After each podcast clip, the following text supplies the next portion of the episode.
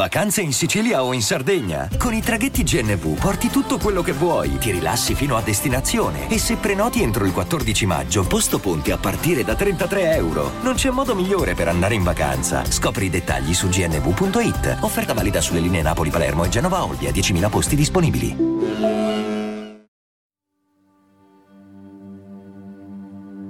In ogni società, in ogni paese e in ogni epoca ci sono angoli bui che sfuggono allo sguardo. Soprattutto per quelle società, quelle epoche, quei paesi che si ritengono più sani, più felici ed innocenti. Ogni epoca, ogni luogo, anche l'Italia, ha il suo incubo, il suo serial killer.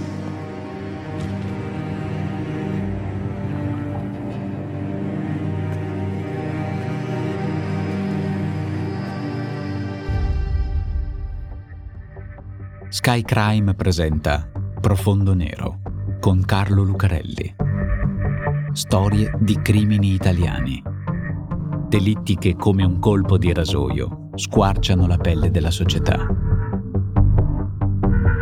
Non resta che indagare, interrogare e ascoltare fino all'ultimo indizio. Episodio 1 il mostro di Firenze.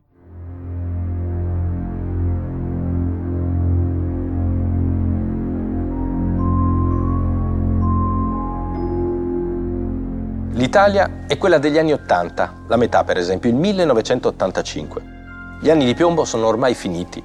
La dimensione pubblica dell'impegno si è ristretta a favore di quella privata dell'evasione e i pantaloni a zampa d'elefante hanno lasciato posto agli ultimi giubbotti dalle spalle imbottite e i primi piumini dei paninari. Al governo c'è Bettino Craxi con il pentapartito. Al di là dell'oceano ci sono gli Stati Uniti di Ronald Reagan e oltre una cortina di ferro che si assottiglia sempre di più c'è l'Unione Sovietica di Mikhail Gorbaciov.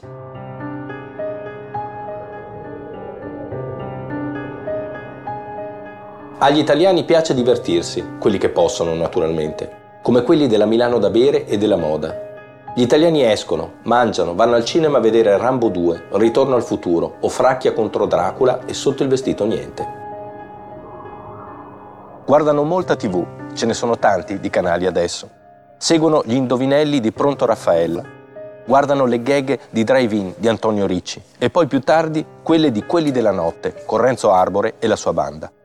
I più piccoli, ma non poi così tanto, passano il pomeriggio davanti ai cartoni animati di Candy Candy, Occhi di gatto e Lupin III.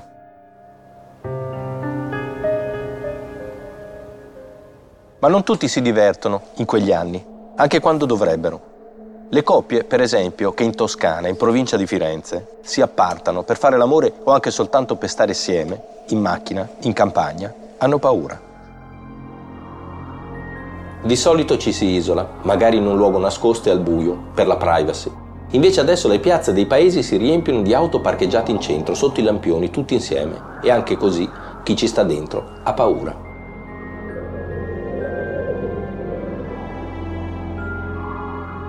I genitori di figli adolescenti, improvvisamente, vanno al cinema regolarmente una o due volte alla settimana, di sera, lasciando la casa libera in una sorta di rivoluzione sessuale che non è dettata dall'evoluzione dei costumi, ma dalla paura.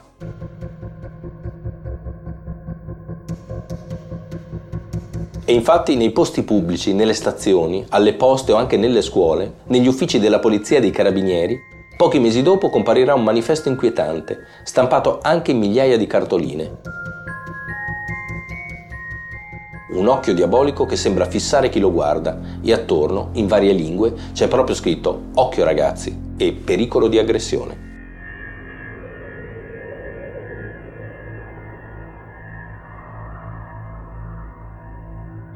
Perché quello è l'occhio del mostro, il mostro di Firenze. Comincia tutto tanti anni prima, così tanti che nessuno aveva mai messo in relazione un delitto di 17 anni prima con quell'occhio che fa paura ai giovani dai manifesti.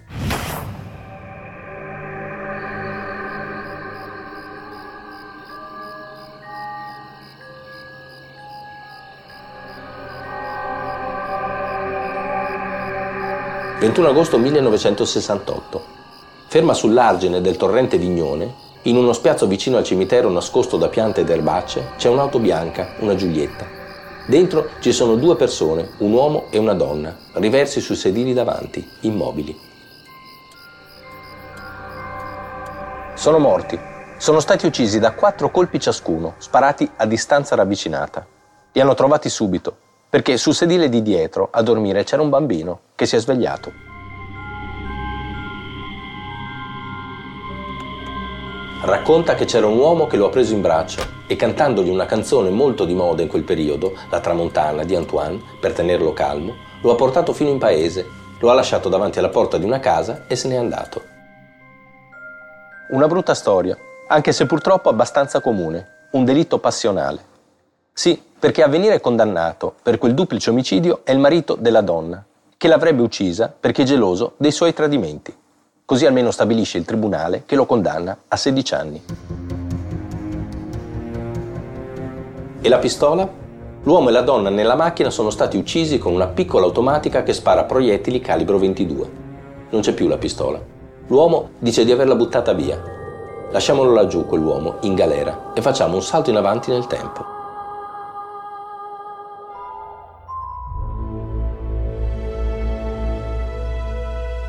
Cinque anni dopo, 14 settembre 1974, Borgo San Lorenzo, ad una cinquantina di chilometri da Firenze.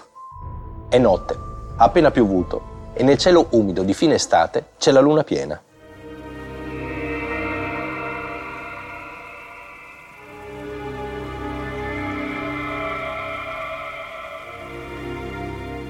Vicino al fiume Seve c'è una radura circondata da rovi, cipressi e viti, le fontanelle si chiama un luogo appartato da coppiette e infatti ferma proprio lì, nascosta, c'è una Fiat 127 con due persone dentro, un ragazzo e una ragazza, Pasquale e Stefania, 19-18 anni. Sono morti, tutte e due. Pasquale è stato colpito da cinque colpi di pistola, Stefania da tre, ma non è morta per quello. Qualcuno l'ha colpita al petto con un coltello, poi l'ha trascinata fuori e l'ha colpita ancora. E ha ricominciato a colpirla quando era morta, al pube con una violenza e una ferocia incredibili. 96 coltellate. Sull'erba della radura l'assassino ha lasciato 5 bossoli, calibro 22 long rifle, marca Winchester, con la lettera di serie, una H, impressa sul fondello. Chi è stato? Un pazzo, quello che una volta si chiamava maniaco sessuale. I carabinieri indagano, ma in mancanza di indizi che portino decisamente verso qualcuno, la pista finisce lì. E adesso un bel caffè finito. Perché rischiare di rimanere senza caffè quando puoi abbonarti a Caffè Borbone? Prezzi vantaggiosi, costi di spedizione inclusi, tante possibilità di personalizzazione e l'abbonamento lo sospendi quando vuoi. Decidi tu la frequenza, la qualità, scegli tra le cialde e capsule compatibili e crea il tuo mix di gusti e miscele. Mai più senza caffè con l'abbonamento Caffè Borbone. Tutte le info su caffèborbone.com. Sette anni dopo, 6 giugno 1981. Fa un po' freddo, nonostante la stagione, e non c'è neanche la luna, è sabato sera. Vicino a Scandicci, nelle campagne di Mosciano, c'è una radura, in fondo a una stradina sterrata. C'è una macchina ferma sotto un cipresso, una Fiat Ritmo con due ragazzi dentro, Giovanni e Carmela, 30 e 21 anni, morti anche loro. Qualcuno gli ha sparato addosso sette colpi di pistola. Giovanni è rimasto nell'auto, riverso sul sedile, al posto di guida. Carmela fuori, in un fossato, supina e ancora vestita.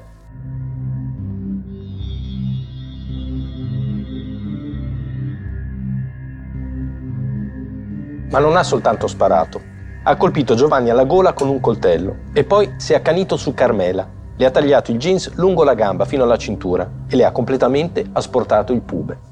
Per terra, nell'erba, sotto il cipresso, sette proiettili calibro 22 long rifle, marca Winchester, con la lettera H impressa sul fondello.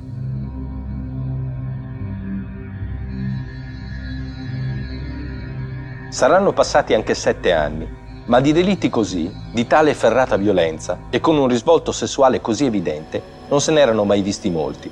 Sì, cose che succedono in America, nei film dell'orrore, ma in Italia no, figurarsi. E così i delitti di Borgo San Lorenzo del 1974 e di Scandicci del 1981 vengono messi in relazione e un perito balistico esamina i bossoli ritrovati sui luoghi. Sui bossoli usati ci sono tanti segni, quelli del percussore che li colpisce sul fondello quando vengono sparati, quelli dell'estrattore che li tira fuori dalla camera di scoppio per gettarli via, tanti altri segni lasciati da altri fattori, sono come le impronte digitali per una persona. Ecco, i cinque bossoli del 1974 e i sette del 1981 hanno le stesse impronte digitali.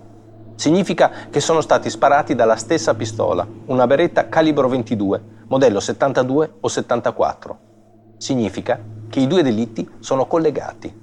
Poi passano soltanto quattro mesi e succede un'altra cosa. 23 ottobre 1981, sempre in Toscana, sempre in provincia di Firenze. Accanto all'autostrada che passa dalle parti di Calenzano c'è un campo. La località si chiama Le Bartoline ed è molto appartata, canneto tutto intorno, alberi di olivo e filari di vite. Anche in quel campo, perfetto per appartarsi e stare un po' insieme, c'è una macchina, una Golf nera. Ce ne saranno state tante in serate come quella, ma questa macchina è diversa, o meglio, è come le altre di cui stiamo raccontando la storia.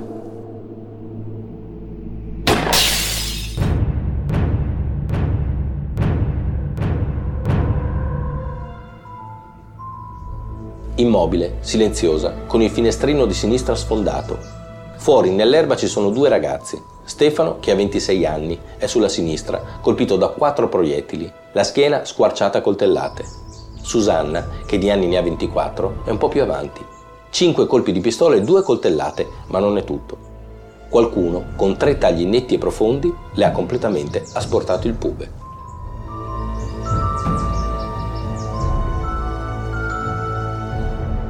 Ma per terra, tra l'erba, ci sono anche altre cose molto importanti.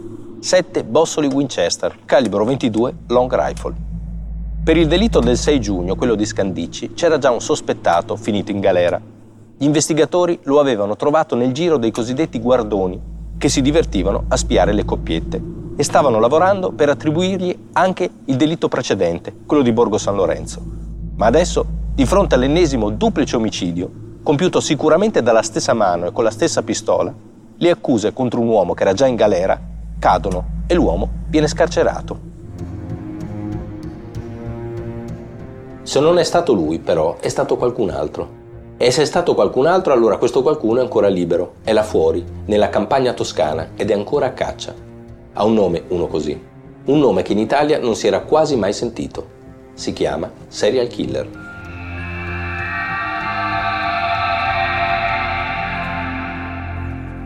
Quello dell'assassino seriale è un concetto nuovo per la criminologia italiana di quegli anni, come anche per la stampa e per l'opinione pubblica.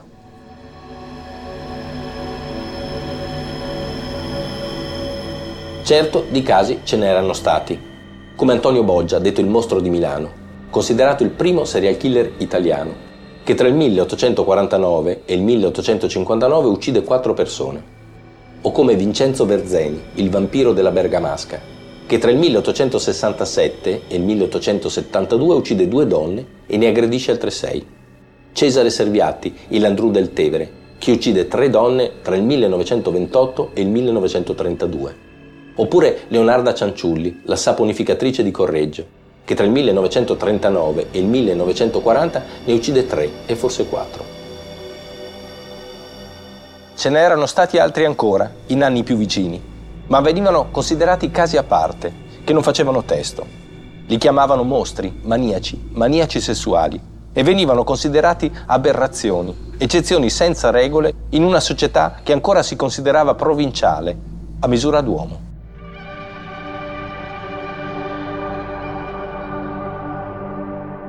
Quella parola, serial killer, assassino seriale, con quell'aggettivo così inquietante, seriale, che presuppone una regola, invece, quella della ripetizione di una cosa che continua, sembrava una cosa da altri mondi e altre società.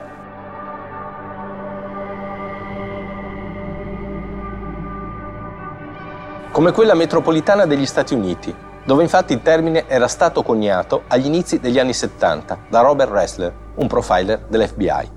Robe che succedono in America, da noi figurarsi, da noi no. E invece succedono anche qui, omicidi in serie e anche a distanza ravvicinata. Passano ancora sette mesi. 19 giugno 1982. È sabato, un bel sabato sera di prima estate, caldo e cielo sereno, senza luna. Sulla provinciale, a Baccaiano di Montespertoli, a sud di Firenze, c'è uno slargo nascosto dalla vegetazione. La macchina però, una Seat 147, non è lì, è più indietro, oltre la strada, inclinata, con le ruote posteriori infilate nel fosso.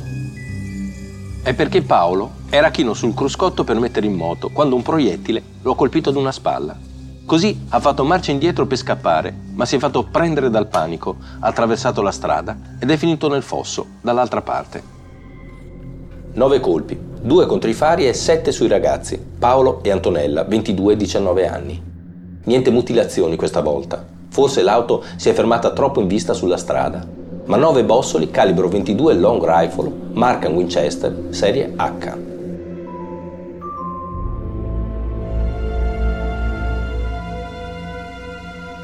Passano un anno e tre mesi. 9 settembre 1983. Ad essere fermo a Giogoli, nei pressi di Scandicci, in una radura, è un furgone questa volta, un furgoncino Volkswagen. Dentro ci sono due ragazzi, due turisti tedeschi, Horst e Uwe, tutti e due di 24 anni, sono morti. Qualcuno gli ha sparato dai finestrini laterali, sette colpi, tutti a segno con grande precisione. Per terra, nell'erba, quattro bossoli calibro 22 long rifle, marca Winchester, serie H, come le altre volte.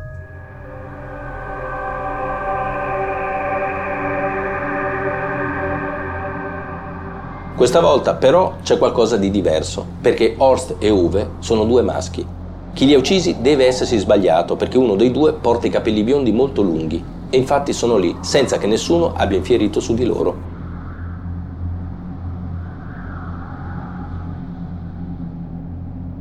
Ancora dieci mesi, 30 luglio 1984, Boschetto di Vicchio, a nord di Firenze. C'è una stradina sterrata che finisce contro un terrapieno. Panda Chiara, in fondo alla stradina. Dentro c'è Claudio, 21 anni, ucciso da un colpo alla testa e uno al petto e 10 coltellate.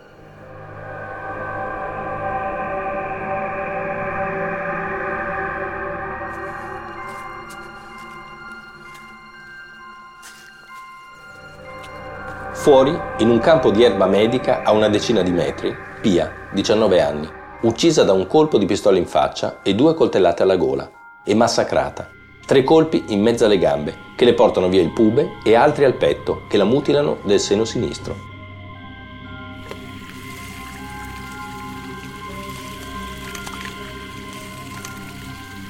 Cinque bossoli per terra, sempre quelli. Calibro 22 Winchester, eccetera, eccetera.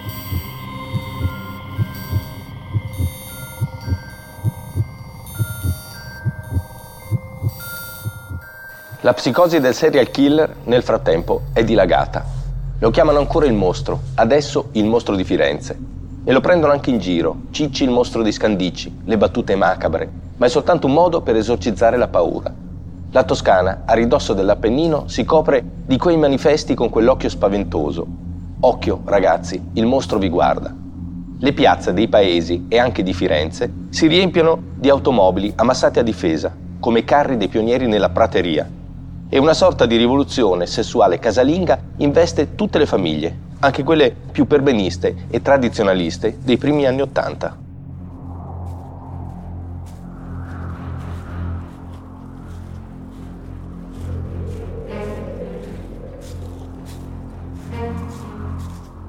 C'è un mostro, no, c'è un serial killer, anche da noi, anche in Italia, che fa come in America, ma non solo l'America della cronaca nera, quella del cinema, dei film del terrore ammazza giovani che fanno l'amore, li inchioda in auto con una raffica di colpi di pistola e li massacra coltellate. Lo fa in luoghi che sembrano evocare qualcosa, fiumi e torrenti, fonti d'acqua, che hanno un significato esoterico, come anche gli alberi, pioppi e cipressi e la luna piena. ma soprattutto si accanisce sulle donne, le trascina fuori dall'auto e le mutila del pube e del seno che porta via. Anche le forze dell'ordine sono sotto shock, all'inizio completamente impreparate a quello che sta succedendo. I primi delitti vengono affrontati come se fossero crimini a sé stanti, con indagini, testimoni e perizie che vanno per i fatti loro senza essere comparati.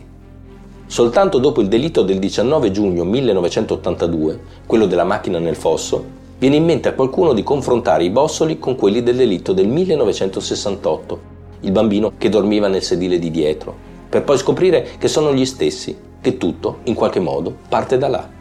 È soltanto nel 1984 che nasce la SAM, la squadra antimostro, un pool di investigatori che si occupa soltanto di quei delitti, coordinato dal dottor Roberto Perugini, che si è formato negli Stati Uniti, a Quantico, dove hanno sede gli uffici dell'FBI che si occupano di serial killer.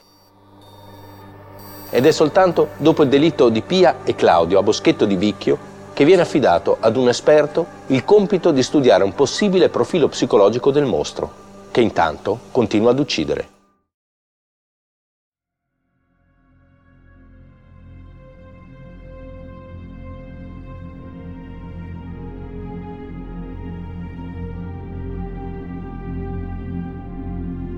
Un anno e un mese dopo, 8 settembre 1985.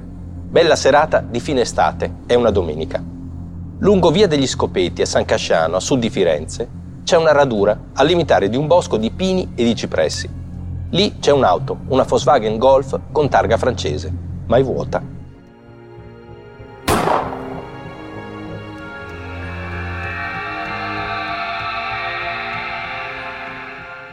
Jean-Michel, 25 anni, è in un fossato più avanti, nascosto da frasche e foglie. Lo hanno ammazzato a colpi di pistola e finito coltellate. Nadine, invece, è dentro una tenda da campeggio, di quelle fatta di igloo, accanto alla macchina, coperta da un sacco a pelo. L'hanno ammazzata con tre colpi di pistola in testa e poi massacrata a coltellate. Via il pube, anche a lei come alle altre, e via il seno sinistro. E poi succede un'altra cosa che non era mai successa prima, una cosa da film, una cosa che fa paura. C'è una busta con l'indirizzo composto da lettere ritagliate dai giornali che arriva alla Procura di Firenze, all'attenzione del sostituto procuratore Silvia Della Monica, l'unica donna che si occupa dei delitti del mostro. Dentro c'è un pezzo del seno di Nadine, roba che neanche in America, neanche nei film del terrore. Poi, all'improvviso, così come cominciata, la serie dei delitti si ferma. Dopo quel settembre del 1985, chi ha ucciso 14 persone, 7 coppie appartate in campagna, 8 uomini e 6 donne, ammazzate, massacrate, mutilate in quel modo, all'improvviso smette.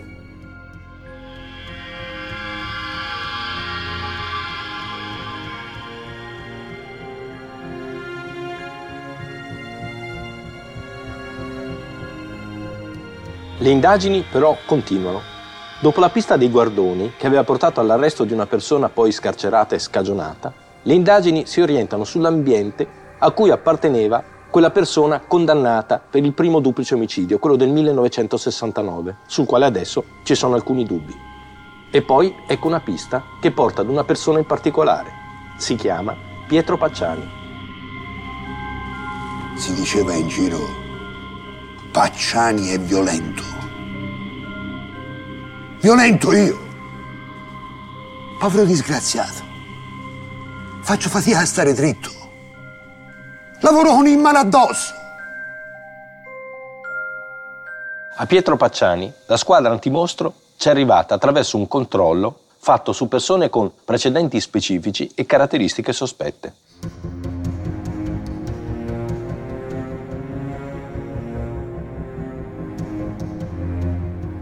E infatti era stato già condannato a 13 anni perché nel 1951, quando aveva 26 anni, aveva massacrato con 19 coltellate un uomo, sorpreso assieme alla sua fidanzata quindicenne, che aveva poi costretto a fare l'amore con lui accanto al corpo di quell'altro. Nel 1986 poi era stato condannato in via definitiva a 4 anni per aver abusato sessualmente delle figlie.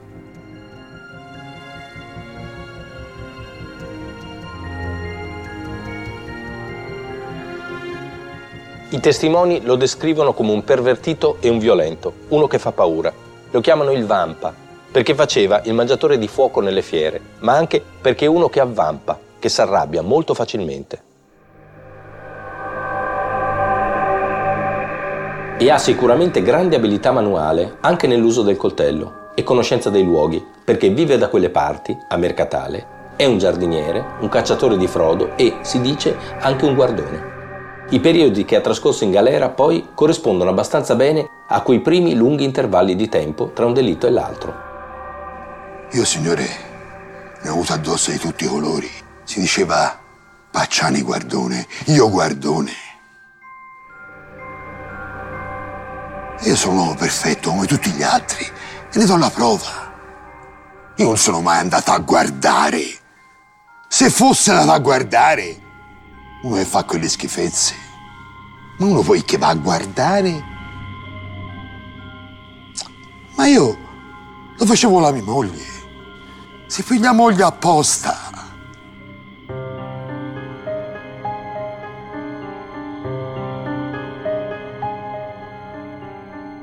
Pacciani viene indagato, sorvegliato, intercettato e perquisito. Durante una perquisizione è lo stesso dottor Perugini a trovare un bossolo calibro 22 Winchester serie H sepolto in un vaso portafiori e poi saltano fuori un block notice di marca tedesca, compatibile con quello posseduto da uno dei due ragazzi uccisi, e l'asta guidamolla di una pistola calibro 22 spedita ai carabinieri di San Casciano da un anonimo, avvolta dentro la stoffa di una federa di proprietà di Pacciani.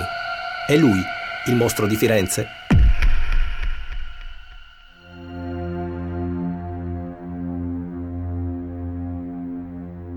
Il 19 aprile 1994, presso la Corte d'Assise di Firenze, si apre il processo a Pietro Pacciani, accusato di sette duplici omicidi per il periodo che va dal 1974 al 1985. Sette mesi dopo, il primo novembre, Pietro Pacciani viene condannato a 14 ergastoli per 14 omicidi. Il mostro di Firenze è lui.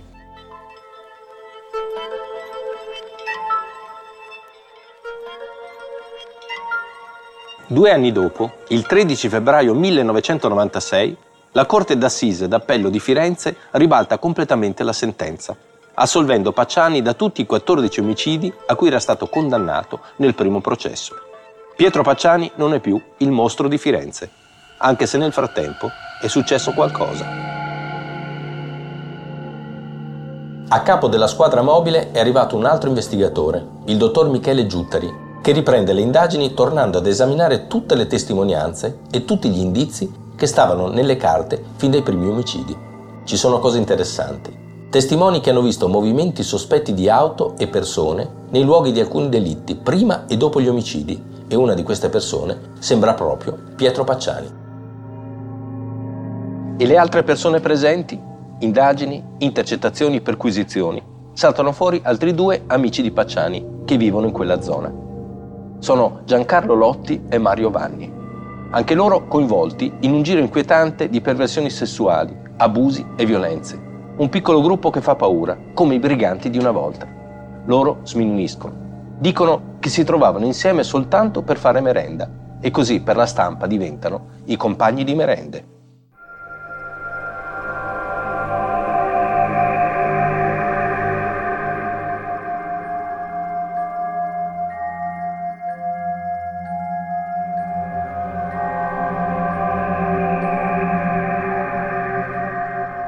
Intanto salta fuori un testimone che dice di aver visto Vanni e Pacciani uccidere i ragazzi francesi. Poi ne arrivano altri e alla fine Lotti ammette di aver partecipato agli omicidi assieme agli altri due. Il processo ai compagni di Merendi inizia nel maggio del 1997 e si conclude quasi un anno dopo, nel marzo del 1998, con la condanna di Mario Vanni all'ergastolo per gli ultimi quattro omicidi e Giancarlo Lotti a 30 anni di galera Sentenza confermata in appello nel 99 e poi in Cassazione nel 2000. E Pacciani?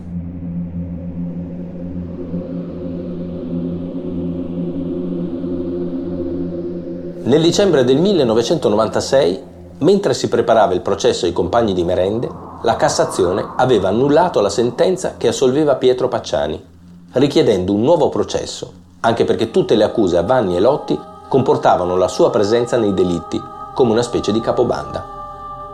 Ma è un processo che non si farà, perché poco prima della sentenza che condanna i compagni di merende, nel febbraio del 1998 Pietro Pacciani viene trovato morto nel casolare in cui viveva da solo, dopo che la moglie lo aveva lasciato. Steso sul pavimento, con i pantaloni abbassati, in mezzo a un gran disordine, con i flaconi dei farmaci sparsi sul tavolo e sulle mensole, che avrebbe dovuto assolutamente prendere per le malattie che aveva e che non aveva preso. Arresto cardiaco.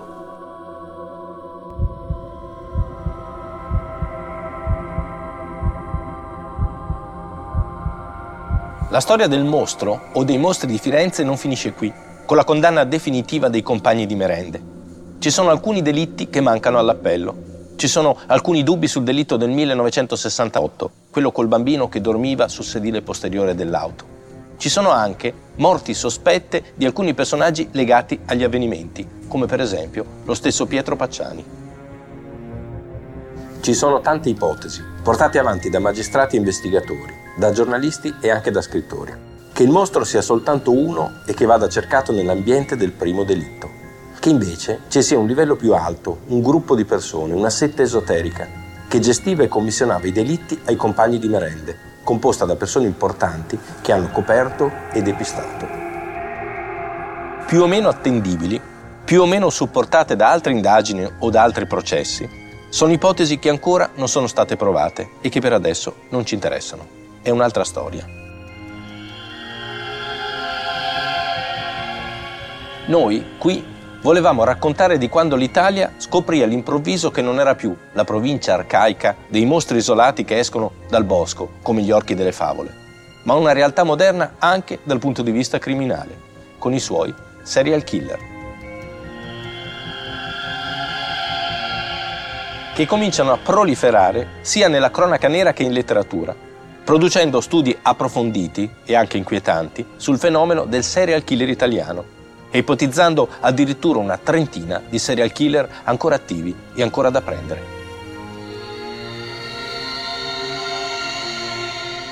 Prima di allora, prima di quei poveri ragazzi massacrati in quel modo e in quei momenti, si poteva dire che da noi certe cose non succedono, dopo non più.